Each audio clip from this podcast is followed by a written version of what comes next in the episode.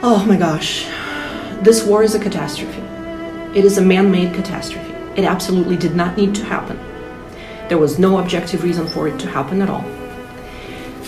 And now that we've stepped in it, there's no stepping out of it. All the catastrophes that are happening will happen. This is the nature of war. It is majorly decivilizing. You open the door, you fall into the pit. You're now in the pit. This is your life.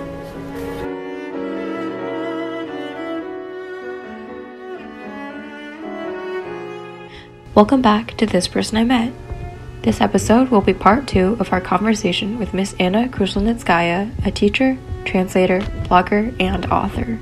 She has written three books, including one called Cold War Casual, a compilation of interviews translated from Russian to English regarding the effects of the events of the Cold War. This fascinating book will be referred to several times throughout this conversation. Our interview with her was half a year ago, but still, the Russo Ukrainian war barrels on, stealing lives and homes. There is still no end in sight, but Ms. Krushelnitskaya's voice echoed the sentiments of the whole world. In this episode, she generously shares her opinions on the current war, government propaganda, her personal experiences as a Russian living in the US during this time, and more. As always, thank you for your support, and we hope you enjoy.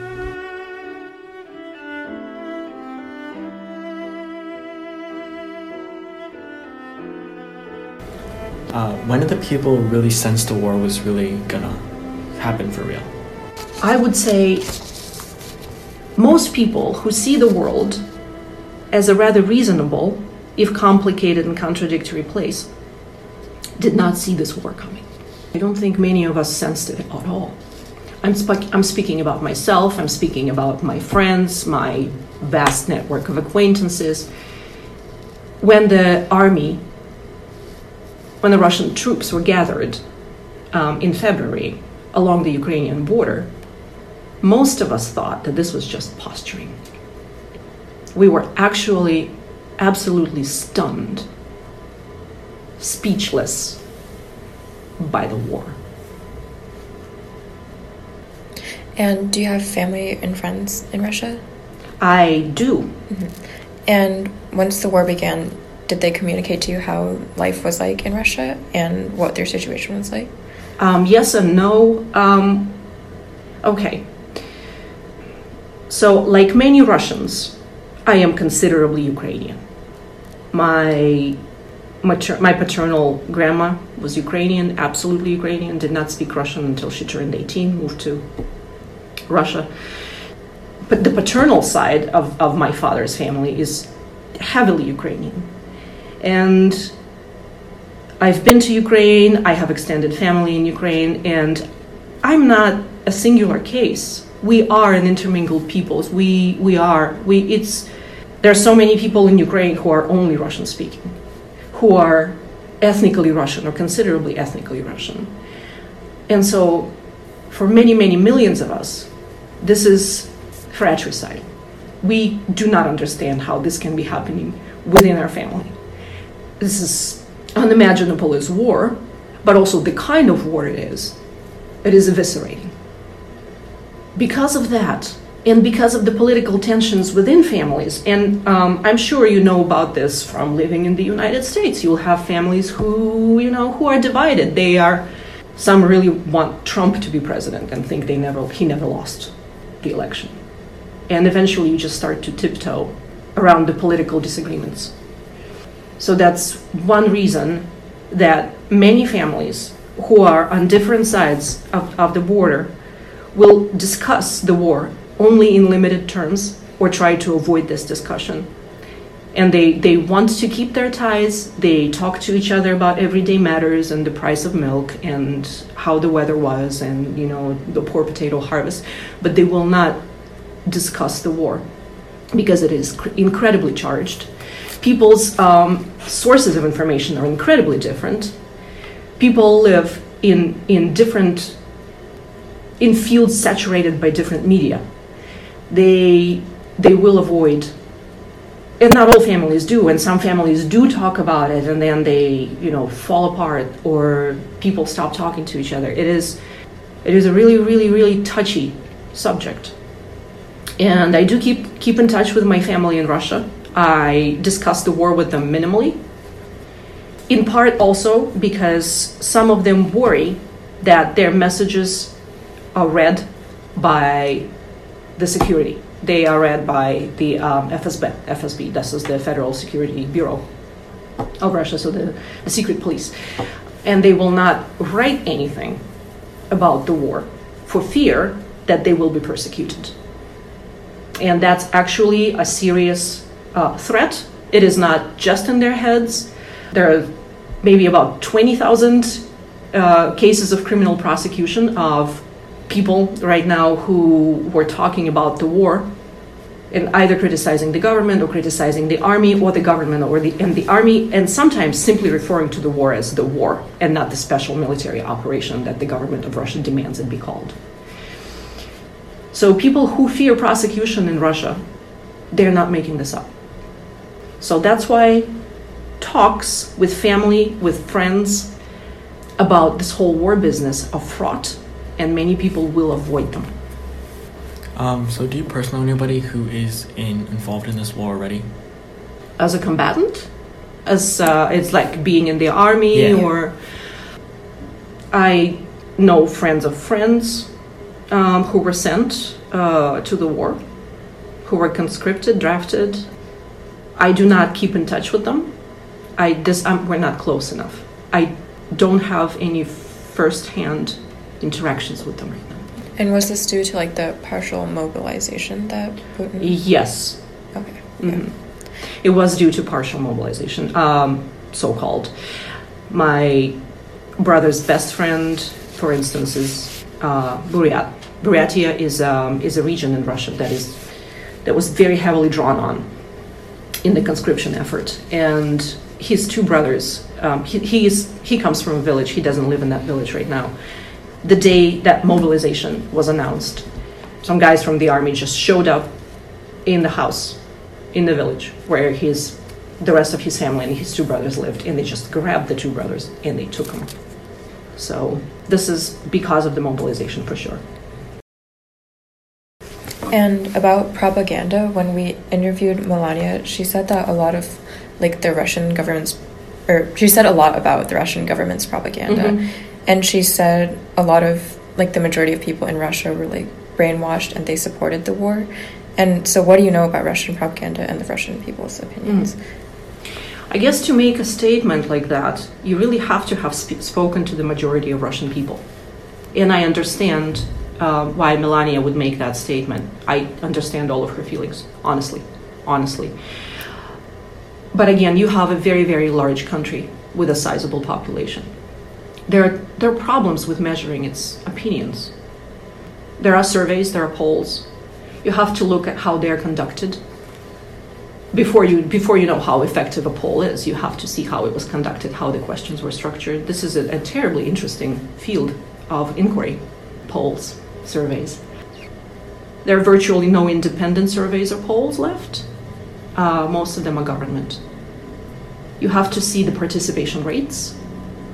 You have to see this invisible factor. You have to actually somehow figure out whether the person is telling the truth. This is impossible. There are tricks to try to figure it out. Like, for instance, I'm sure you've taken questionnaires before, and sometimes you see the same question phrased differently appear five times. This is one of the ways to catch a person in a lie. The poll might not have it. So the government polls um, say that you know 80% of Russians support the war, 80% of Russians support the president. You got to really look at these numbers with a questioning eye you have to see how clean this data is. So imagine you are a Russian, just sitting at home, you're just, you know, an accountant. Somebody calls you on the phone and says, Hey, Natalia Petrovna, so do you want to talk to us about the special military operation? And upon hearing that, many people opt out of the survey. That's your population that is not counted. So it's not 80% of the population that support the war. It's 80% of all polled who agreed to respond and sat through the poll and did not opt out midway, who said, allegedly, we don't know, there is no oversight over those polls, that they support the special military operation. Were they speaking from the bottom of their heart? We don't know. Did they maybe think that their questions are written down and if they say the wrong thing, then the special police is going to come and knock on their door and drag them out in the middle of the night?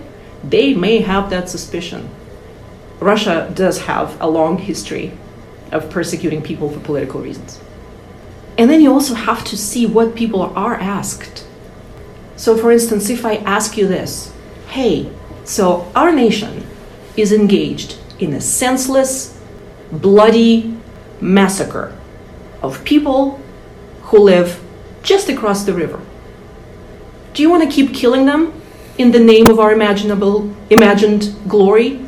You'd probably say, I don't think so. Or I can say this. So our nation is under attack. The NATO troops are surrounding it. They're sending in anthrax. They're, they have all these biolabs in the United States that are putting bad germs in the pigeons. And all the pigeons are trained to attack ethnic Russians. And all the pigeons are going to fly over and they're going to only bite the Russians. And all the Russians are going to die of cholera.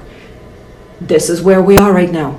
The only way to protect us is to be at war, unfortunately. Do you support this righteous war to protect the integrity of your home? You will be like, dude, I guess we do. So, really, I'm going to say that there are people in Russia who truly support this war, but there, there are much fewer people in Russia who actually understand what this war is. Sorry to ramble on. Melania also said that Russians who protested against the war, many of them just didn't want to face the consequences such as the sanction. He said that this is not Putin's war, this is Russia's war. Every Russian should be held accountable. What do you think of that statement? What do you think of that statement? Sorry to put you on the spot. Um, you don't have to answer. I'm just giving this to you as a general question to ponder over at leisure. How do you hold an entire nation, including the 80 year olds, the schizophrenics, the two year olds, the newborns, the protesters, the agreeers, the uninformed, the informed, the criminally minded, Mother Teresa.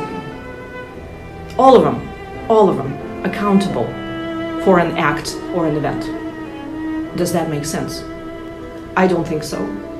However, what I think does make sense is Melania's feelings about this. For her, because of her family history, because of her nationality, because of her age, this is true. You cannot, one cannot, we cannot, our minds are faulty.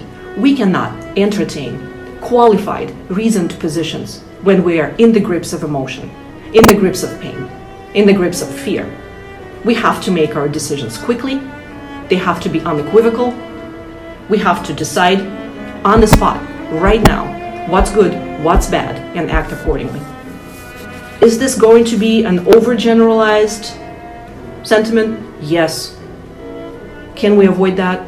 No. This is one of the things that is bad about war. It doesn't give us time to sit down and ponder and investigate and analyze. It's fight or flight. I can't say people say that war is dehumanizing. What they mean is it's decivilizing. Reasoning is a luxury. Reasoning is for people who are well fed, safe, have time, have education. War brings us back to just being the biological species. Things that have to survive and feed and be warm and be safe and run and hide and fight and bite and fight and fight and bite. Bite, bite, bite, bite, bite, bite. The itchy and scratchy show. That's what war is. And is there anything else you'd like to add about the war that hasn't been said?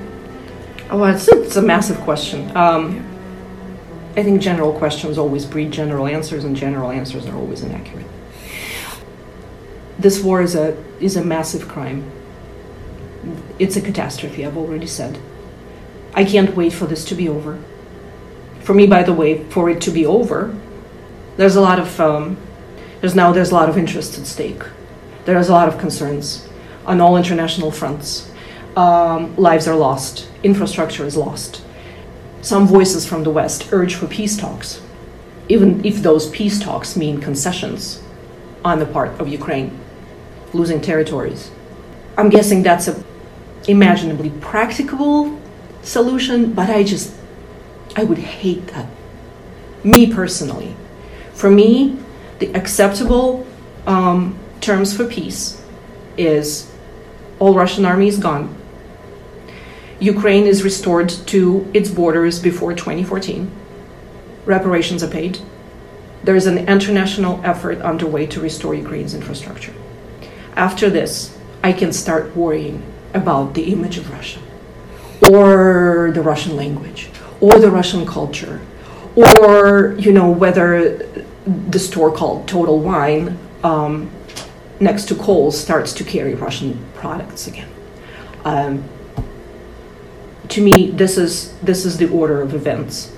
First, Ukraine is saved, and I think all of those concerns about how, but this part of Ukraine has always been us. That part of Ukraine has always been with, you know, Poland. So let them be, and we want this and but our Russian language, but our culture. But there are many Russian speakers in Ukraine, but they want to speak the language. They want to continue with the culture. All of those things take a backseat to the cessation of war and the restoration of international order and justice. We have tried and tried as a species to become less idiotic and less aggressive. This is why we figured out international law and international agreements, um, international borders, and how they are inviolable. And how, when you want some territory or you want to restore your country to some imaginary great again time in the past, you do not just march over and grab the land of a nation, however politically young it is. We want to go back to that. We want to try to keep that. If we want to try to be less murderous, less animalistic, which is what the whole history of humankind, I think, is working towards.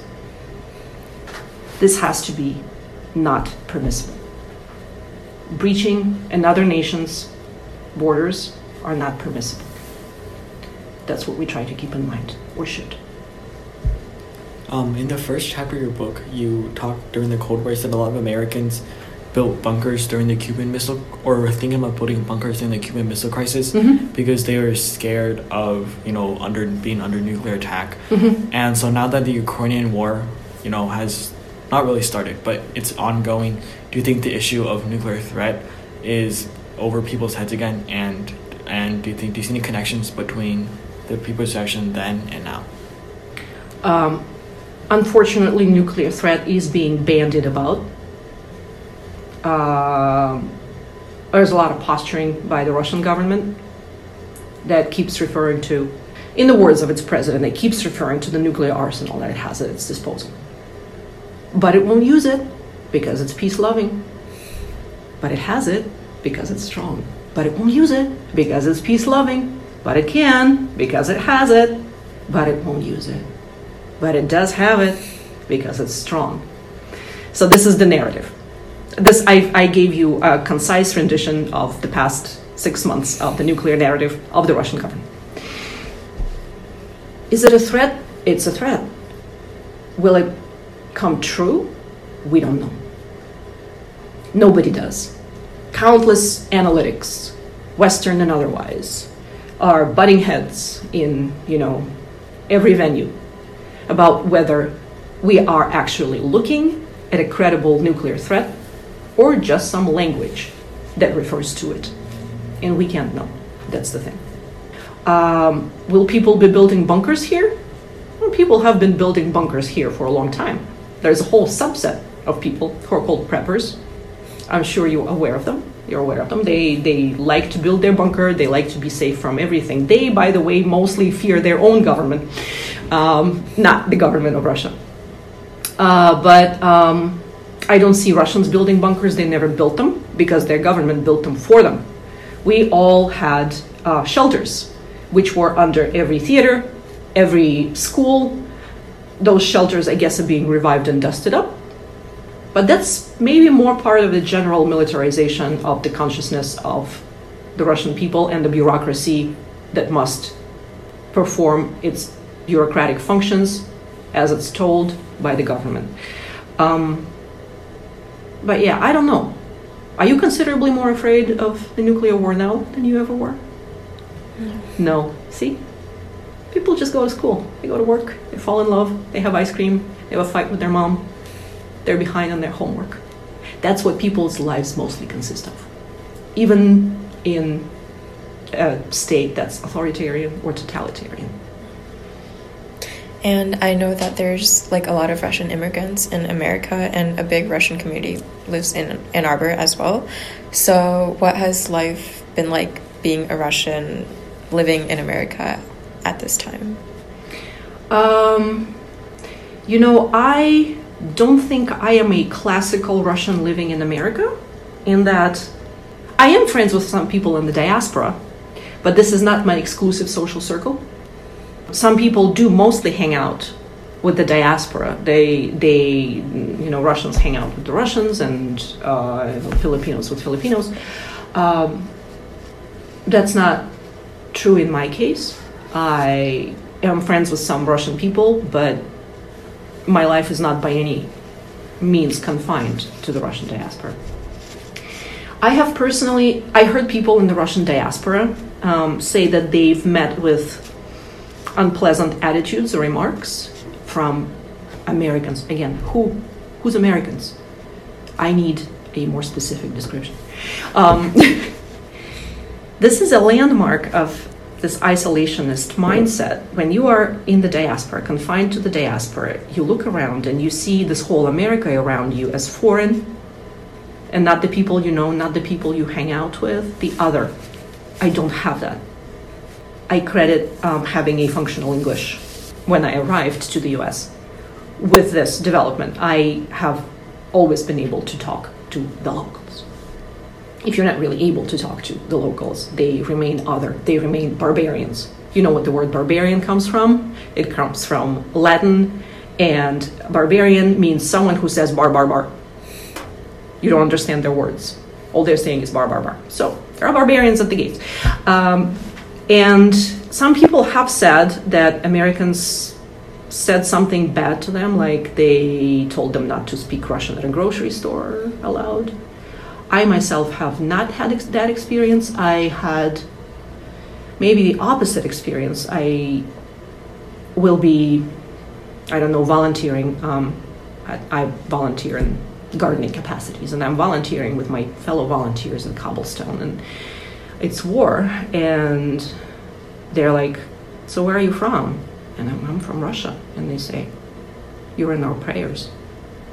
I guess they do have a qualified understanding of what it is like to live a life, be from a place, be affected by things. Um, but yeah, I've heard people say things about how they feel less welcome.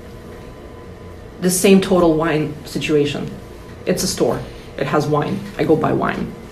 It has a note on the front door that says, from you know March of this year, we no longer stock products made in Russia.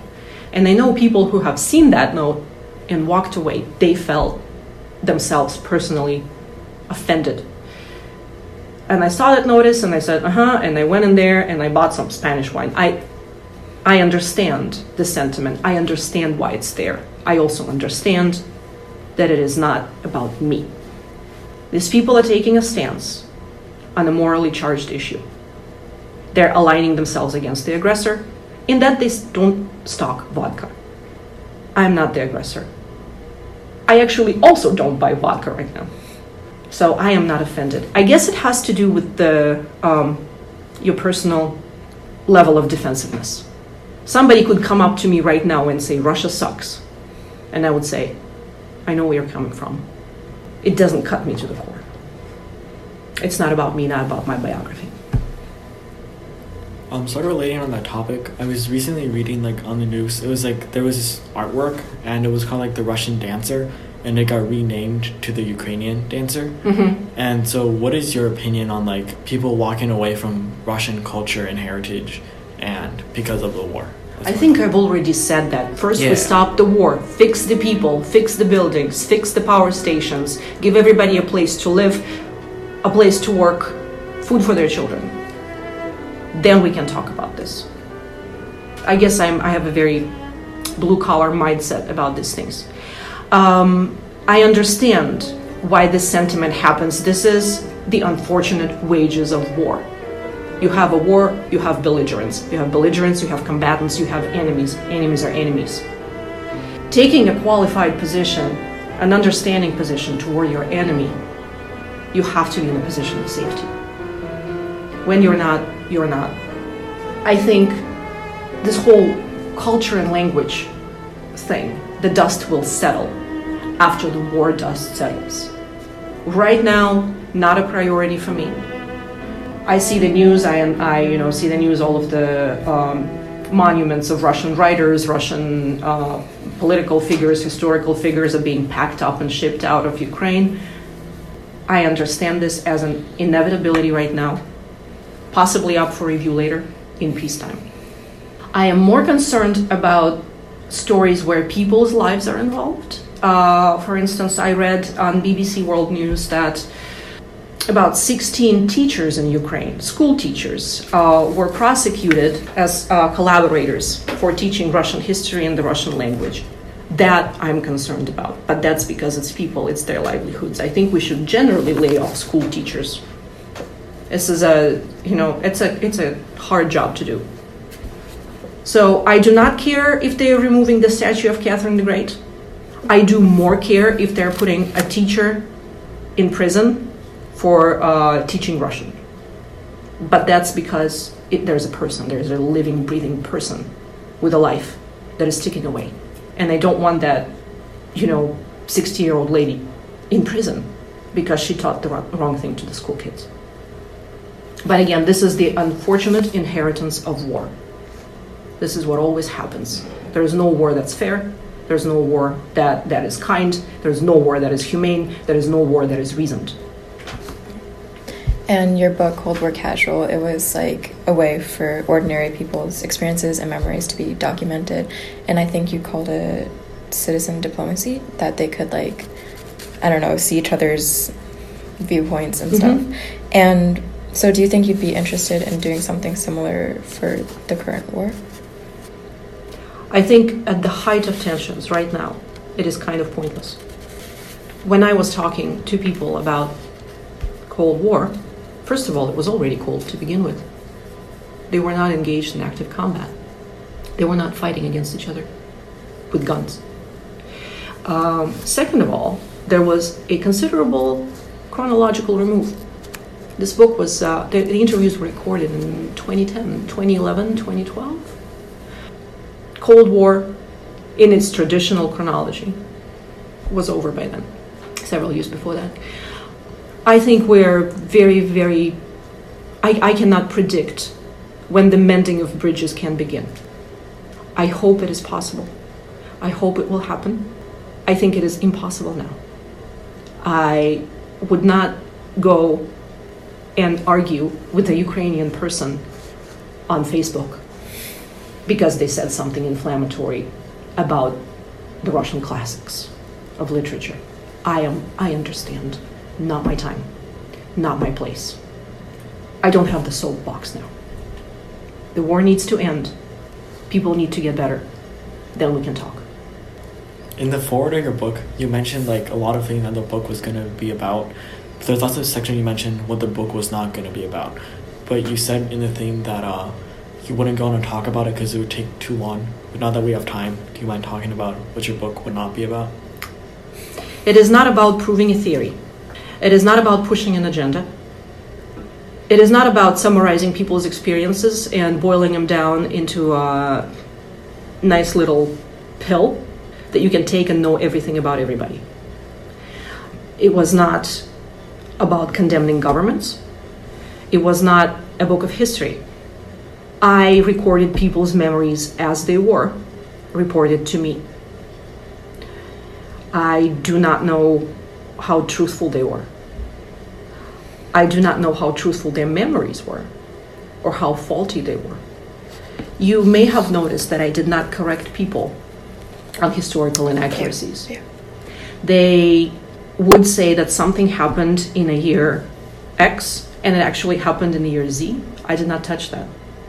This book cannot serve as a source of historically accurate information. It can only serve as a source of what people told me. Um, of all the 15 people who read it, I hope nobody drew any broad conclusions about the national character or the national mentality or any of those fake things that don't really exist. I guess my one outcome I hoped for was if somebody was certain about what they thought, this book was supposed to make them less certain. This book is, in a way, anti propaganda because propaganda is always simple, it's always repetitive, it is always emotionally effective, um, and it is supposed to make you get up and feel, get up and feel, and then act on that feeling. And I wanted to make a book that did the opposite, that made you sit down and think. This is definitely a peacetime endeavor. Thank okay, you. now I think that's all the questions we have. Thank you. Thank you so much. Thank you. It was my pleasure.